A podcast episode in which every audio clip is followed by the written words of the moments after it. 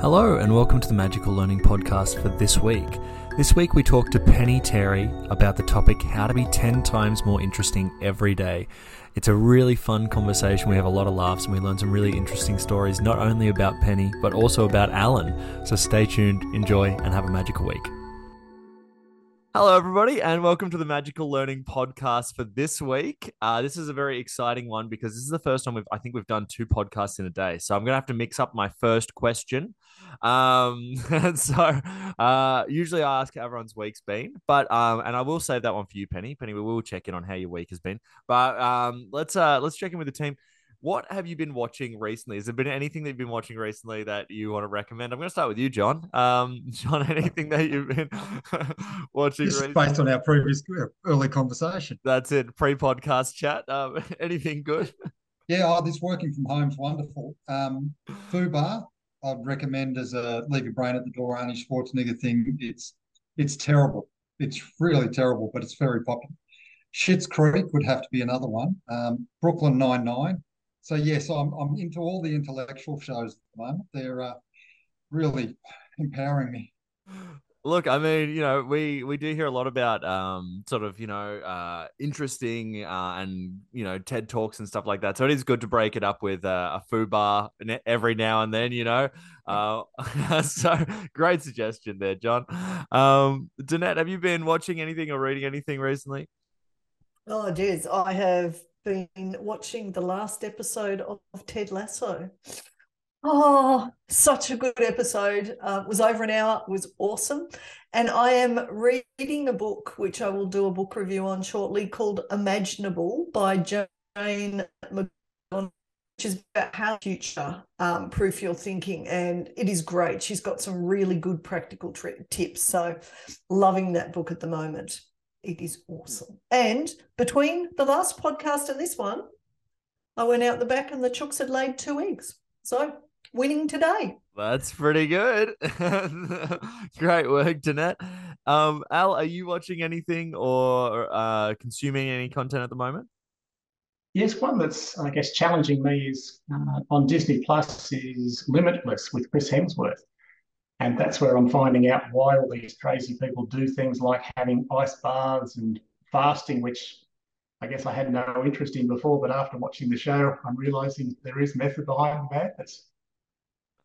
And um, uh, Penny Al has done some ice baths recently and uh, stuff. So I feel like Al, you could be our little, you're our Chris Hemsworth limitless uh, correspondent for this podcast. I'm getting nervous, Chance. and uh, Graham, is there anything that you've been uh, consuming recently, uh, content wise, that's uh, that's been good? Uh, not sure where John got his uh, review on on Fubar. Uh, we watched the first 11 and a half minutes of the first episode, and then went outside and watched the grass grow. Um, so no, just uh, watching uh, guinea fowl and chickens amuse themselves and terrify themselves all at the same time. I have left a note with the chickens, um, despite the fact that they left two eggs this morning. We had them for lunch, so they're now back to square one. So lift your game. Um, other than that, you know, not really anything exciting. Fair enough. Fair enough. I love that we've got some contrasting views there on Fubar. Um, I did say it was rubbish. yeah, you did. Absolutely, it's absolutely terrible. but it's got Arnie, so you know. He doesn't. He's, no, no. it's the worst thing that ever happened. Seriously, if we could go back, sorry, Penny, we'll, we'll get through this in a minute. But if we could go back to uh, what was it? Uh, I don't know, 1763, when the first Terminator movie, like the script was written, and somebody oh. just accidentally spilled like liquid paper all over the I'll be back thing, then he wouldn't. Yes. Yeah, I'll get rid of Conan the Barbarian, his first movie. That was horrible. But he had a big sword, so it sort of compensates.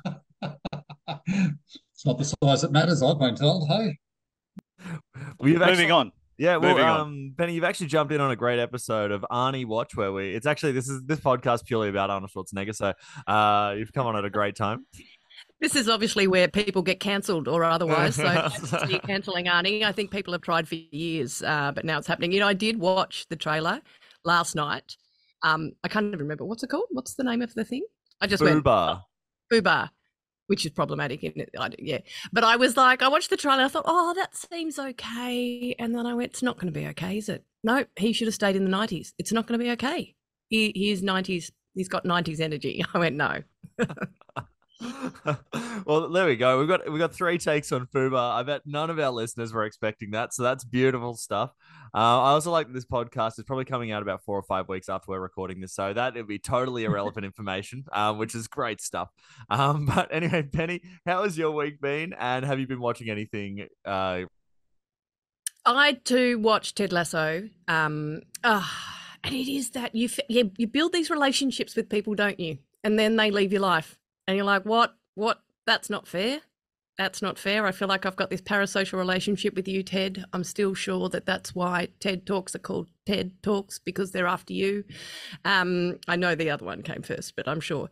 Uh, you know, I have been known to Google the best lines from Ted Lasso to try and use in a keynote. And then you notice it's like one of the top things Googled. And I'm like, I shouldn't do that. That's a bit cliche. Everyone else is using them. Penny, I, I, wonder whether he'd be better off maybe using some of Roy Kent's lines. I, well, I, strangely enough, now I'm not on the radio. I do drop a bit more Roy Kent language um, these days, but he is a brilliant character, isn't he? Oh my gosh, I, uh, I love him. And when you see the actor in real life, how different they are, it just blows blows my brain. But no, I've been watching that. Um, loved it. There's been a lot of commentary. I can't help watching things and Googling what other people are saying about them at the same time. And there's been a lot of commentary that they've been trying too hard this season. Will it come back? Um, I've been trying to ignore that and just enjoy it. Yes, Danette's got her fingers crossed, correct.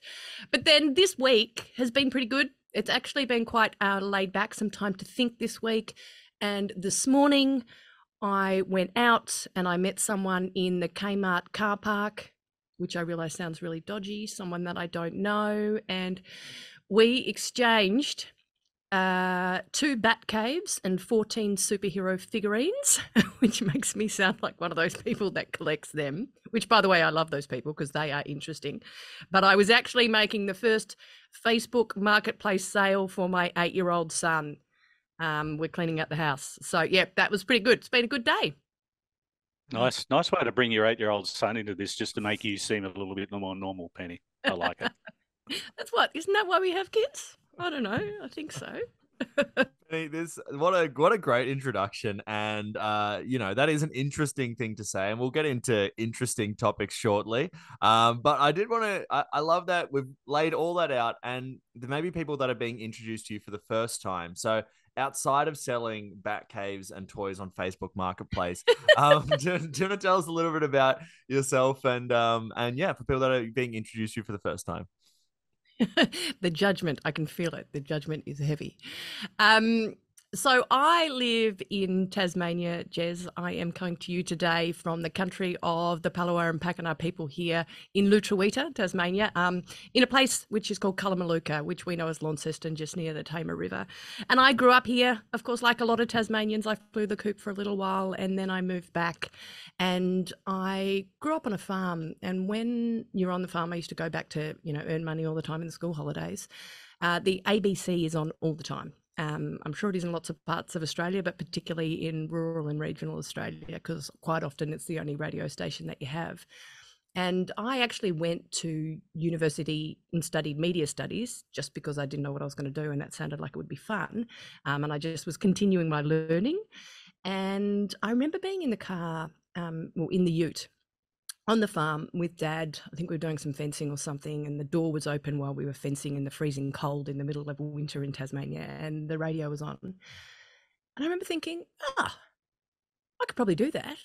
I think I'm I think I'm qualified to do that. And then being so Tasmanian, we went down to the beach over summer and I was with a really good friend of mine, and he had his new girlfriend with him who worked at the ABC. Um, and I was like, oh, I've been meaning to give them a call to see if I could come and do some work experience. Anyway, she gave me the manager's number. And I remember ringing him for weeks and weeks and weeks, and he didn't get back to me. I'm like, that is so rude. Uh, I'm not getting anywhere here. Looks like farming's going to be my career for a little while.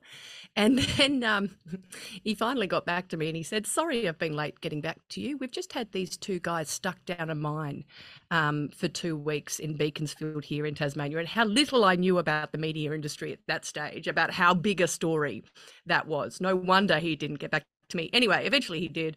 I started at the ABC. I went to a, few different places around Australia and I was there for 10 years. So my background is as an ABC radio presenter. Um, I then um, left and my sister and I started a business called Healthy Tasmania. And what we do is um, Lucy often, Lucy, my sister, often describes it as we're a bit like um, the builder's product, no more gaps.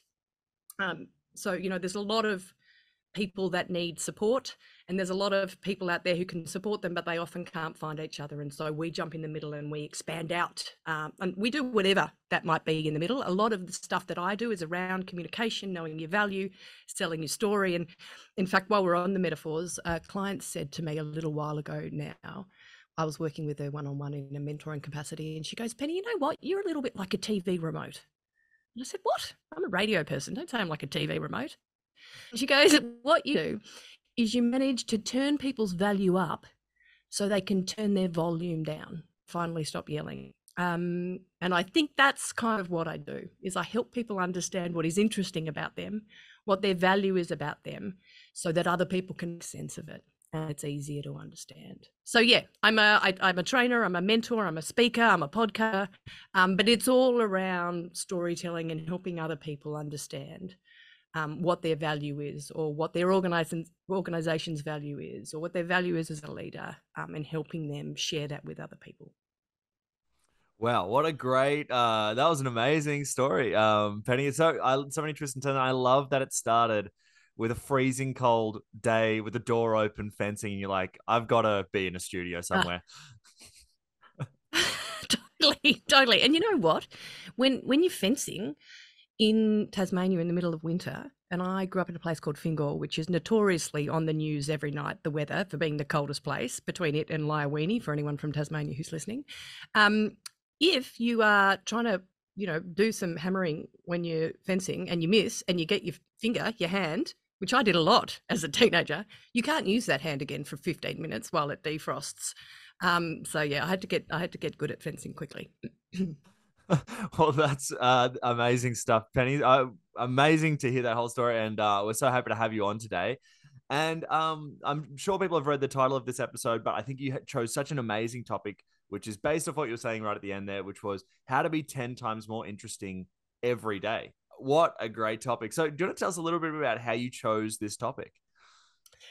Yeah, look, I think um, I think probably the easiest way to explain it, Jez, is that quite often, in fact, all the time, I would interview people um, on the ABC or people that I work with now or people that I'm interviewing for my podcast. And it's like they are so, so interesting. Like what they know is so, so interesting, but they are simultaneously so, so boring as they're trying to explain what it is that they know and what is interesting about them. And I think that happens for all sorts of reasons. Um, we've sort of been trained to try and be as boring as we can be, um, particularly in you know the corporate world when we become professionals and we go into our jobs. There are so many people that have got such great stuff to say, but other people can't pick up what they're putting down because of the because of the delivery. And um, for about three years when I was at the ABC, I had like the best job, the best job ever. And I don't not just here at the ABC in Tasmania. I think the ABC in the whole of Australia. Um, I was doing a program which is the afternoon program where it's not very news heavy, not hugely into politics. You'd call it a magazine show, and we took it on the road. So we did about um, 30 or 40 outside broadcasts a year. At that time, most programs did about three. And so our our sort of process was we wouldn't do much work beforehand, not much planning. Um, we'd work out where we were going to broad, uh, broadcast from. Then we'd arrive in a town at eight thirty in the morning, and we had to have a show to put to air at two o'clock. And so my job was to go door knocking, like literally, and find interesting stories to tell. and um, I, remember we arrived in this town called Chudleigh, population of about 150 people, and we were broadcasting just down the road in a place called Mole Creek, which I, I think again population maybe 80 people, so small. We ran out of towns. We had to do speed limits at the end here in Tassie. So anyway, I didn't know much about Chudleigh, but I think we'd arrived at 8:30 and we'd gone to visit the post office or it might have been the butcher. They were usually our go-to to tell us who in the town we should go and talk to. And I rocked up to this house and I knocked on the door. Um, and this lady called Enid answered. And there I was with my microphone. And I said my usual spiel Hi, Enid. My name's Penny from the ABC. We're broadcasting from just down the road today. And I'm wondering if I could interview you quickly about your life here in Chudleigh. Like, can you imagine someone doing that to you at 8.30 in the morning in your tiny town? How weird that would be. Yeah, anyway, that was kind of my job. But as quick as a flash, she looked at me and she said, why would you want to interview me? I've got nothing interesting to say. Now, I heard that all the time. Um, all the time, people would say that. And so I kind of dismissed it and I said, Oh, Enid, why don't we um, why don't we just go and have a cup of tea and we'll work that out. And so I walked down her hallway. My producer was following me, Andrea, and we sat down in the kitchen. She had a couple of friends around, so there was about five of us around this table. And if I needed any evidence of how interesting Enid's stories were, when I listened back to the recording, every time she paused, you could hear the fridge buzzing in the background. Like we were silent, we were hanging off her every word. Anyway, so we did the interview. We walked back down the hallway, and I was carrying on saying, "Oh, make sure you tune in at two o'clock. Tell your friends to listen. You won't be on about twenty past. I'll put your um, your interview on a CD and put it in the mail." It was a while ago when we used CDs, and I remember I, I turned around to thank her, and she looked at me and she said, "I am pretty interesting, aren't I?" And I was like, yes, you are interesting. And so what I realized is that most people, in fact, I've interviewed more than 20,000 people. None of them were boring, but most of them had forgotten why they were interesting. And I guess what I see my job is, is being that person to remind them why they're interesting. Um, and I think we all need someone like that in our lives. Wouldn't it be good if we just had someone following us around behind us, saying, "Oh, that was interesting. Did you see? How, yeah, they were interested in that. Yeah, that was good." so yeah, that's that's kind of why I like talking about it, because it's really validating and affirming for people to realize that their stuff is interesting to other people, so long as they are brave enough to present it in the right way. Wow, uh, amazing. Well, Penny, what that was what a great story. I feel like I could have heard my fridge buzzing um, as you were describing that one. That's just uh, the mics, Jez. That's just the microphone. um, awesome. Well, I might uh, start today's uh, questions with Graham. So, Graham, what was your question and why'd you pick it? Um, thanks, Jez. Looking at the, the questions in the chat, I'm I'm realizing now that I picked it because Danette had already written it. So yeah, that's so that's um, it's a good start. Excellent. Hi, Penny. Um, Hi, Graham. I Go tend to. Open I tend to, whatever question you want. Yeah, look. Um, do you do any coaching with sporting clubs in terms of being able to build improved performance? Doesn't matter. We haven't got time for that. Doesn't matter. Um, you know what? Actually, while you're on it, Graham, I'm going to answer that. Um, what I would like you to do is next time you are watching a sports broadcast, listen to the question that the sports reporter asks the player after the game. Okay. Because it's never a question.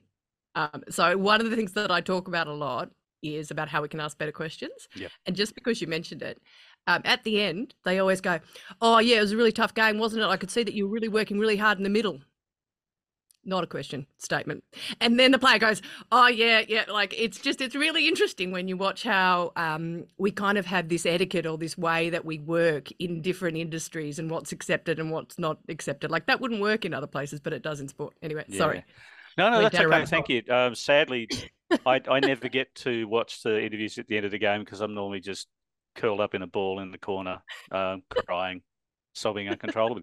so um, I tend to take some of these things like quite literally. And, and when Jez sent the uh, the email around saying that the the topic was like how to be ten times more interesting mm-hmm. every day, um, I just my literal brain kicked in and said, "What the."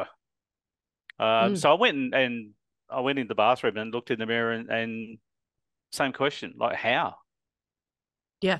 You know, so when yeah. you get to the peak, like how do, how can you ten times perfection? So luckily, um, I wasn't really looking at myself. I am curious to know, um, but I think you've already sort of answered the question. So the question was sort of like, why is it important Yeah. for us to be more interesting um, right Yeah. now on planet Earth? Well, if we go back to the Arnold Schwarzenegger thing, uh, the robots is why right now. So I think it's important always, but why it's important right now is because of the robots. Up until very recently, it has been valuable for us to be just able to share information. Um, someone who could share information or curate information was valuable. Um, but if we're moving into a future that's going to be driven by AI services um, who've read way more than us and can spit out information way quicker and better than us, then we can't just be doing that. Um, being information sharers is no longer what people want, and it's not going to be value so uh, valuable. So I think what the AI bots, whatever we want to call them, can't do as well as we can um, is be interesting. And I know this because I keep challenging Chat GPT to be better and to be more interesting. And I give it all the prompts and it's hopeless. Um, in fact, the other day I challenged uh, Chat GPT to write me and I said, an interesting and creative opening for my podcast script. And you know how it started? Hello and welcome to the podcast. That's how it started. And I was like, wait, why? Because 80% of podcasts start that way, but it's not innovative or creative or interesting. So I we've was- still got that. Sorry, I was waiting for it. Twas a dark and stormy night on on my podcast or something. But there you go. Um, not even that creative. No, yeah, yeah. So robots is the first reason, I think, Graham. It's more important now than it's ever been. Um, I think the second reason, though, too, is because we are so overwhelmed by information. mm, Um, information is not the problem. Our attention is. So we're so overwhelmed that we don't know where to put our attention. And if somebody can help us work that out um, and work out what we should be paying attention to now, um, that would be great. And then even when we do know where to look, um, all the research will tell us that our attention spans are broken and we don't know how to keep paying attention to it. so we need to be interesting enough to be able to keep people maintaining their interest in us because if we are leaders, team members, project managers, people who need to get other people to listen to our stuff and our ideas if we want to be able to make the change that we want to be able to make the change in or the way we want to do it. Um, I think we need to work harder to get people to be interested in our ideas and pay attention to us. Um, we need to work harder than we ever have. Again, because of the robots, because of the internet. I'll blame them for everything. we might as Um, well. Yeah, may as well. They as well. don't have feelings, do they? As far as I know. Uh, we could ask Arnie. Okay. By the way, uh, Mr. Schwarzenegger, I- know you you are listening because you listen to our podcast Mm. a lot. Um, we- we're just kidding. Please don't Yeah. get me. it's actually this is actually AI generated this whole thing. Isn't a real conversation. Um, but the other thing, I'm just going to finish that up. I think the third reason why it's important now is because I can't think of a better way to say it, but the dodgy people are really good at this. So the people who don't necessarily have good information to share are really good at making what they do have to share interesting so we pay attention. And so what I want is the smart people to get good at it too, to get better at it so that we can get good and important information out in the world because we we we get I think we've confused serious with boring in our world. Mm. Um, so anything that's kind of serious, we make really boring because we've got to be very serious about it. Um, I actually think the opposite. I think if it's important, let's make it interesting, um, and we don't. We don't. And I think we can do better. Love it. Thank you. Thank you so The much. work is done. and Arnie, if you do want to do a press tour for Fubar season two, please uh, contact us. Um, so I, I might jump on to Danette's question now. Danette, uh, you did also have a bonus question. You got two questions here. So uh, tell us what was your question? Why'd you pick it? So I um, picked what stops people from being interesting, but I'm actually really curious about, you know, when you were talking there, Penny, about serious being confused with boring and how important it is to get that interesting message across. What makes things interesting for people's brains? That is a great question. um, I might throw it back to you, Danette. What an annoying tactic of a guest to do, but um, I love it. You know, um, I mean, I I think that if I ask anyone, are you as interesting as you could be at work every day? Um, the answer is no. And so, if I was to ask you, what what makes things interesting to you? When do you lean in? Like, Yep. when, when are those moments? They're when they're um, unique, when it's something that I'm learning more about the person and who they really are. Mm. I sing when I'm teaching government finance to make it interesting. I love that. sing badly, but it doesn't matter. People remember the message. So it's, I really like that idea because I totally agree that the dodgy people are good at this already. And we do need the smart people to think about how do I make this interesting instead of just boring? Because when it is important, we do want the world to hear about it and, and be able to take that in rather than getting distracted. Does that mm. help? Yeah, yeah, absolutely. And I think that idea of doing something different um, is really, really important. Like I often say that there are three things that we can do um, that makes us more interesting, if you like. Um, and the first one is pretty simple. It's to be interested, to learn continuously. And I think um, I, I've lost count of how many people have said that before in quotes, and it's because it's true. I think when we learn continuously, then we have this kind of, well, I think we call it growth mindset now, don't we? Um, we're open to new possibilities and we, we care about what's going on around us. But I think one of the problems why we don't do that is because we get stuck in routines. Um, we just kind of do the same thing all the time. And that's because the information is overwhelming. So I think one of the things that we can do to help us be interested and curious is to take control of the info that's coming into us. Um, so that is simple things like who are we following on social media? Who's showing up in our feeds? How long since you did a bit of a curation on that? Uh, do it. Like, why don't you take five minutes and ask someone what their favorite podcast is and why you should listen to it and make sure you're following those particular ones? Have a look at the books that are on your bedside table. Do you want to look at those so we can curate the information that's coming in? We can also curate our activities as well. What are we doing? Who are we talking to? What are we learning about? So I think it's really simple it's stuff that we're so busy we don't find time for. But I think if we did, we'd realize that we'd have more time. I think the other thing that we can do is to um, so be interest be interested. The next one is be in tune. So this is learn the commonalities. Um, often when I'm working with people who, um, quite often working with leaders who need to talk publicly about things and they want to, um, sometimes media training, they want to learn how to be, you know, more interesting, if you like. and the first thing that they're worried about is they want to sound like they know what they're talking about. So that's that be interested bit. The next thing that they want to, um, that they worry about is not sounding like a dickhead, which I totally understand, right? They they don't want to sound stupid. They don't want to sound tone deaf, is what they're on about. They don't want to say something that they shouldn't. And so the best thing about being in tune is you can't be tone deaf. Like it's impossible um, if you are in tune. So learning the commonalities with the people that we're working with, the people that we're talking with. Um, and I think the best way to do that is to be a better interviewer. Um, maybe I'm a bit biased, but I sort of have this lens that we we're just doing interview after interview every day, uh, every time that we talk with people.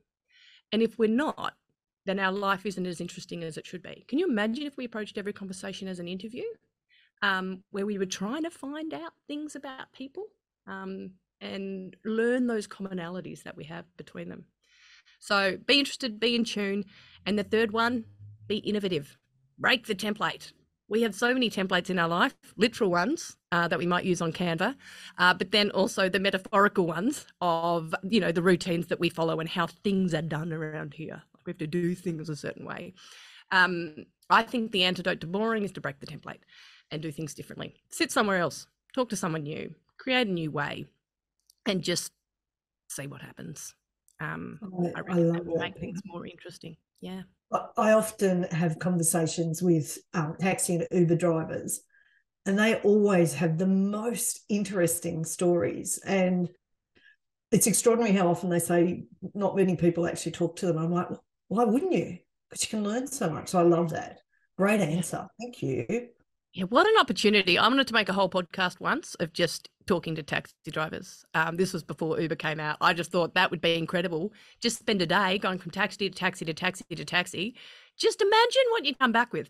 I then wanted to do one with truck drivers. Um, anyway, I, you can see what happens with my brain. I want to learn all the things all the time. I love that. Love it. Love it. Oh, oh my gosh! And I just thought of a name for that taxi one. It could have been called Fair Enough, but fair spelled Oh like my- it, uh, uh, something like that. Anyway, Hang um, on, can we copyright patent something right now? do- Let's do it. um, all right, um, I might throw to John now. John, what was your question? So, Penny, my question comes from one of my favourite movies, which should have got an Academy Award, but Pixar doesn't get those for Best Actor because it was The The Incredibles. And. There's a line in The Incredibles down the track when the supervillain goes, you know, I, I want to make everyone a, a superhero, and when everyone's super, nobody will be. So, likewise, when everyone's interesting, will anyone be interesting? And then how do we stand out? I mean, and I get that you've, you've given us three three ideas there, but yeah, how do we how do we stand out if everyone's standing out? Yeah, I think that this is a trap that we fall into, that it's about standing out. Um, and I don't know if it is. Okay. I remember um, one of the most interesting days that I have had at work ever was when I did a live broadcast from the women's prison in Tasmania. I also did one from the men's prison, but I did one from the women's prison. And going in, I really thought about a lot of things. I thought about um, victim impact. So, the people who were listening on the outside, who were the victims of these crimes, how would they be feeling um, going in and talking to these women? Um, oh, I was thinking about how to keep myself safe, what is okay to ask, what isn't okay to ask, those kind of things. But I, I was really thinking about what my audience would want to know. And I really thought that they would want to know about how the inmates were feeling about being in there and what they'd done. Um, and I, I, that's what I thought. Anyway, we went in. Um, the people who shared their stories were were incredible. It was a it was a equally tough and interesting day, and complex and nuanced, and all of the things that you would expect that it would be. But what people said to me afterwards, so the audience was, "Oh my god!" And how about that bit where you asked them about where they got their haircuts? That was amazing, and the stuff that they ate in the in the kitchen, and how they made their food, and then you know what they wear, um, and how they do washing. Like it was just this everyday stuff that we were interested in. So. I particularly talk about this in storytelling, John, that I think when we ask someone to tell their story, they expect that they've got to have this big, huge story to tell to be able to make people interested.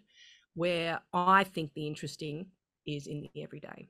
So if we can make those everyday things that connect us, that we actually share, interesting, I think I think that's what makes you interesting. I don't think we're trying to stand out. I think we're trying to um, create experience in that moment um, that connects, kind of thing. I don't know if that feels like a bit of a cop out answer or not, um, John, but yeah, I don't think it's um, and you know it's kind of scary putting up this topic and then coming on and feeling like I need to be really interesting because that's what we that's I can't be boring on this one.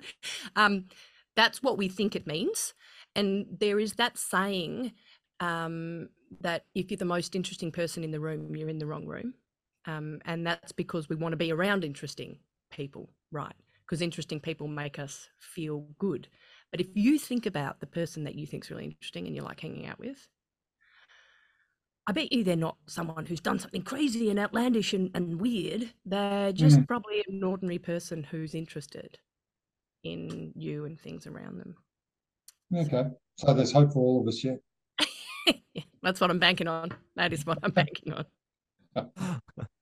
Love it. Awesome. Um, thanks for that, uh, John and Penny. Um, I might go to Allen now. Allen, what was your question and uh, why'd you pick it? Oh, hi, Penny. I, my um, question is coming from uh, one of my father's friends that I used to see have once or twice a year at the children's birthday parties, and we'd sort of end up sitting there just making small talk. And he wasn't the most interesting guy. And at his funeral, I heard stories about how he stole a train. And I thought, wow, why did I not ask those questions? Which sort of leads me to my question today. How, how can we discover the interesting stories in other people? Hang on. A real train? or a Um, toy train? No, it was it was back in time a little bit. It was a steam train. He stole it in Junee and drove it to Wagga, unlocked the door to let the engine driver out, and they ran away. Okay, so we have um, already come up with a podcast idea. That is a movie script. That is that is incredible. Can you imagine the stolen train? That is amazing. Um, I just wanted to ask that guy all about that story, and I thought I had so many opportunities and didn't even know that story existed. So I've got a, a couple of a couple of stories which are similar, Allen. Um, and you know, I know it sounds like a cliche, but I think everyone's interesting. Um, and I wonder how many times in the last week we've all asked the question, so what's been happening? I think we ask it all the time. Um, and I was really mindful of that question in particular over the last summer holidays because I asked it thousands of times, but I realized there was only one answer that I remembered. Um, just af- after Christmas, I caught up with an old friend who I hadn't seen for ages. And I said to her, So, what's been happening? And she looked at me and she said, I hate that question because I always feel like I've got nothing interesting to say. And that kind of hits you in the face, doesn't it? You know, that pressure of having to have enough going on in our lives that we can draw from to answer that question. But we also have to have worked out which bits will be interesting to that other person. And then we need to deliver it in an engaging way. And it's just a really mean question. It's sort of like the impossible ask of everyday etiquette, but we do it all the time. And I mean, if you can quickly have a, a story or something really great to answer that question, great, do it. And that is often what I teach people how to do. Um, but what I think the real question is, is whose responsibility is it to make conversations interesting? Is it the question answerer or is it the question asker? And I reckon we put the pressure, the expectation, and then the blame firmly on the answerer. And I wonder if you did this a bit with your with your dad's friend. Um, because I mean, if you just picture it, we're at that birthday party. We're uh, asked a question. We're a little bit bored by the answer, so then we decide that the person is boring, not worth our time or worth our business or whatever. Um, and when I say it like that, it's really easy to hear the ego coming through, isn't it? It Um, is. Yet, if we think about it, that person's probably been taught their whole life not to big note themselves, not to talk about themselves too much, and all of those things that, you know, those social cues that we get implicitly and explicitly. We've been trained not to share anything that is interesting about us. Um, so I like to think, what if it was actually up to the question asker to make conversations interesting? What if it was our job to build the skills to ask better questions? Because I think usually boring answers reflect unremarkable questions. Um, so, and I mean, one that we get all the time how much do we hate the question? So, what do you do for work? like, it's a horrendous question. Um, not that long ago, I was lucky enough to go and uh, be a guest presenter on a retreat for a group of executive women up in Palm Cove. It was a pretty good gig. And um, the night before, they had a networking night. and was where we got to meet people. And I remember going up to this person, um, and her name was Jane. And I said, Oh, hi, Jane. So what do you do? Me being the really boring question asker. And she goes, Oh, well, I'm the manager of quality control at some big accounting firm somewhere. And I looked at her and I went, Oh, okay. And she goes, No, people always do that when I tell them what they do because they think my job's really boring, but it's not. It's really interesting. And I was like, Oh, Jane, it's not that I think your job's boring. It's just I've got no idea what it means. So therefore, I've got no more questions to ask you. so, and we do that all the time. So, you know, this is the other side of it. As the question answerer, we also need to give people somewhere to go, don't we? So they've got some more questions to to ask. So, yeah, I think there's a couple of ways to think about it. I think that the responsibility is on both people in the conversation um, to make things unboring. Mm. I love that idea, Penny. And I can relate to asking those boring questions. Do you have uh, an example of something to start the more interesting questions, like have you ever stolen a train in your life? No, it wasn't on the list. It now firmly is. Um, have you ever stolen a train before?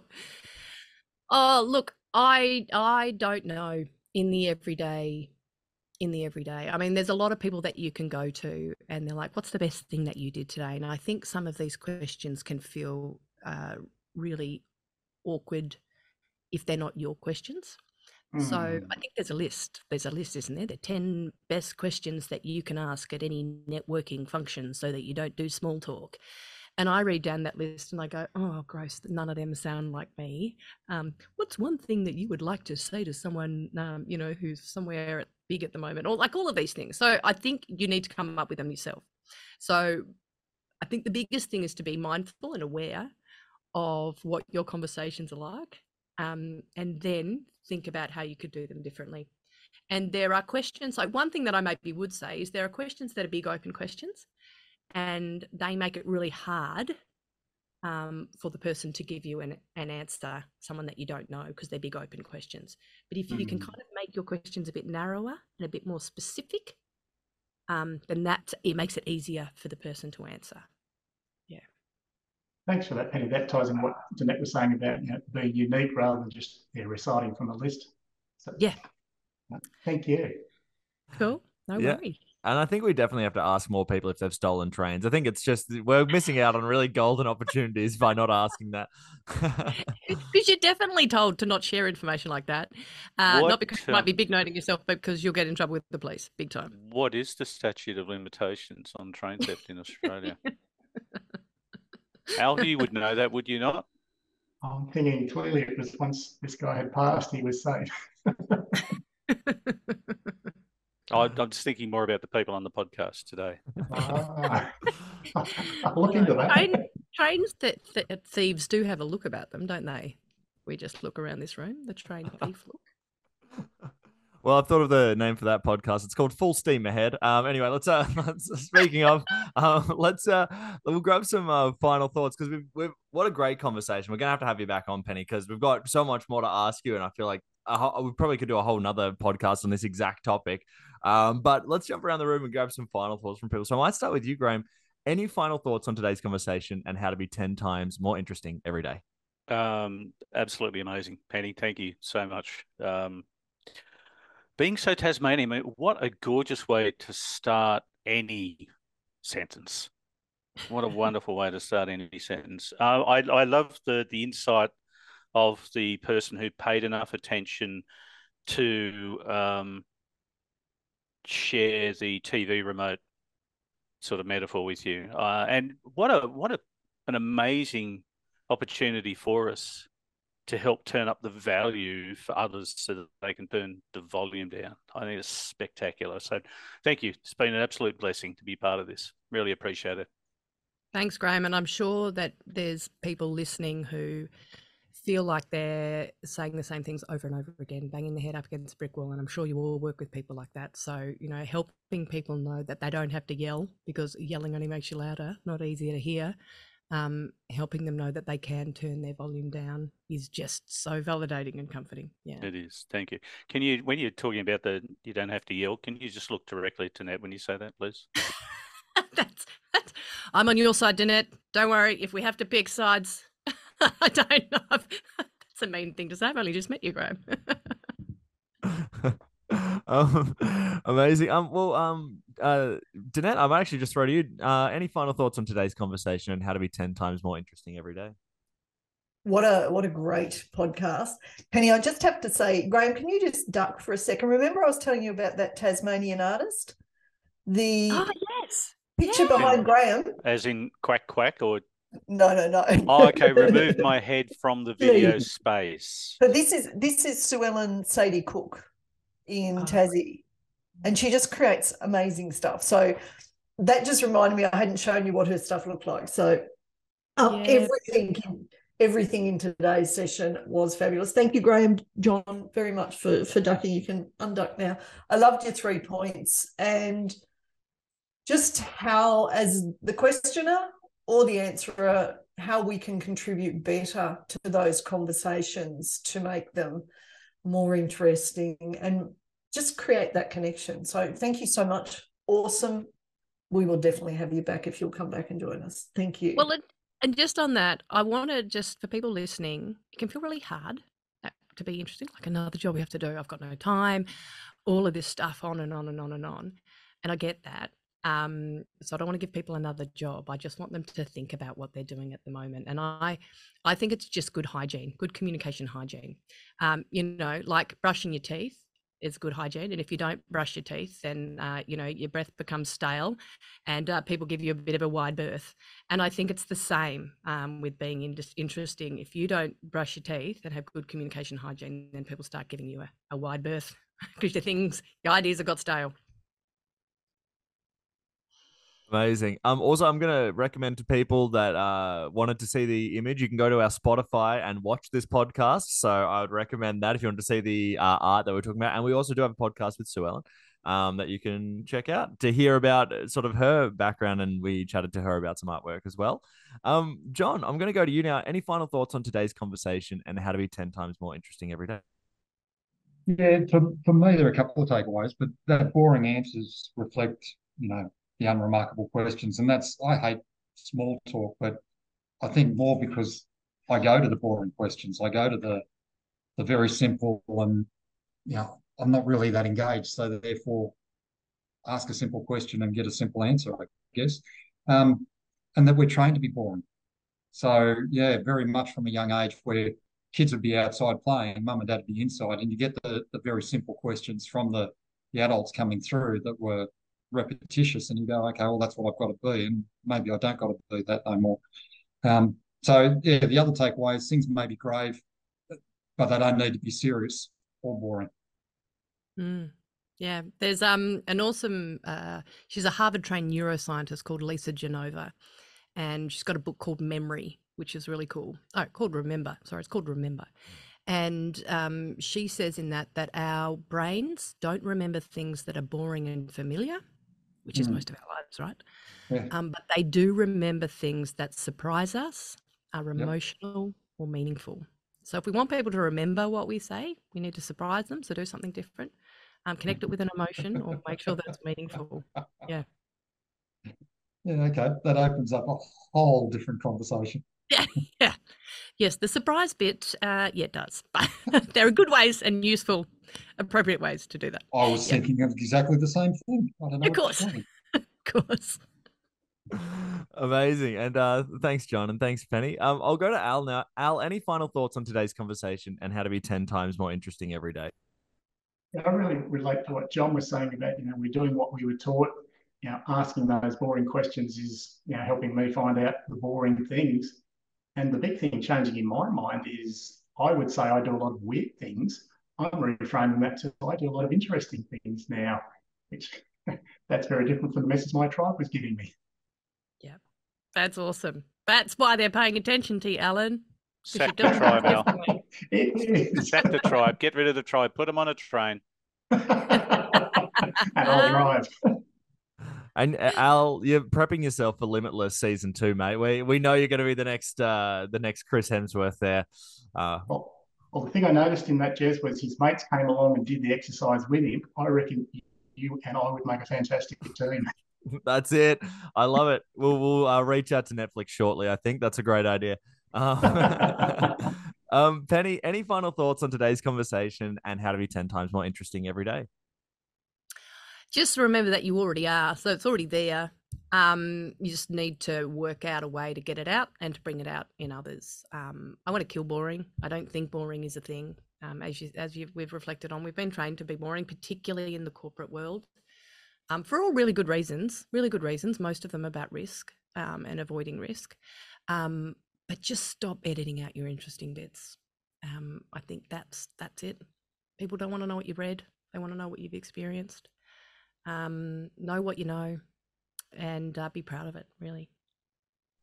Amazing. Well, what a great conversation, Penny. We've really, really enjoyed having you on. It's been so good. I've learned so much. I feel like we've got great stories. Even like I feel like sort of even uh, utilizing what you've been talking about. We got a great story out of Allen about a train driver, a train robbery that we haven't got out. So it shows the sort of power of all these different questions and stuff. So that's amazing. Um, now Penny, if someone's listened to this and they've gone, I want to get in contact with Penny. I've loved everything that I've heard. Where are the best places for them to uh, reach out to you? Sure. So pennyterry.com, you'll find me there. Um, I've also got a podcast that I put out fortnightly, which is one story told in five minutes with a penny dropping moment every time and plenty of puns, obviously. It's just it's so cliched. Um, but it's called The Penny Drop, and you'll find that wherever you get your podcasts. Um, it's just five minutes. Um, I've also got a newsletter, and you'll find that if you go onto um, my website or just find me on LinkedIn. I'm pretty easy to find. Penny Terry it sounds like a name out of a kid's cartoon. Penny Terry, it rhymes. Anyways, so um, I'd love to hear from people. subscribe to the podcast, sign up to the newsletter. Absolutely. Thank you so much for having me on, everyone. It's been a really fun conversation with a bunch of interesting people. My goodness, and a train theft. That's it. Well, um, Penny, we um, uh, all those links will be in the uh in the description of this podcast, so you can definitely go check them out. I'd recommend go checking out that podcast as well. I'm sure our listeners are going to love it. Uh, Penny, thank you so much for being on the podcast. All our regulars, thank you so much for being on the podcast. Great episode, and everybody listening at home, have a magical week.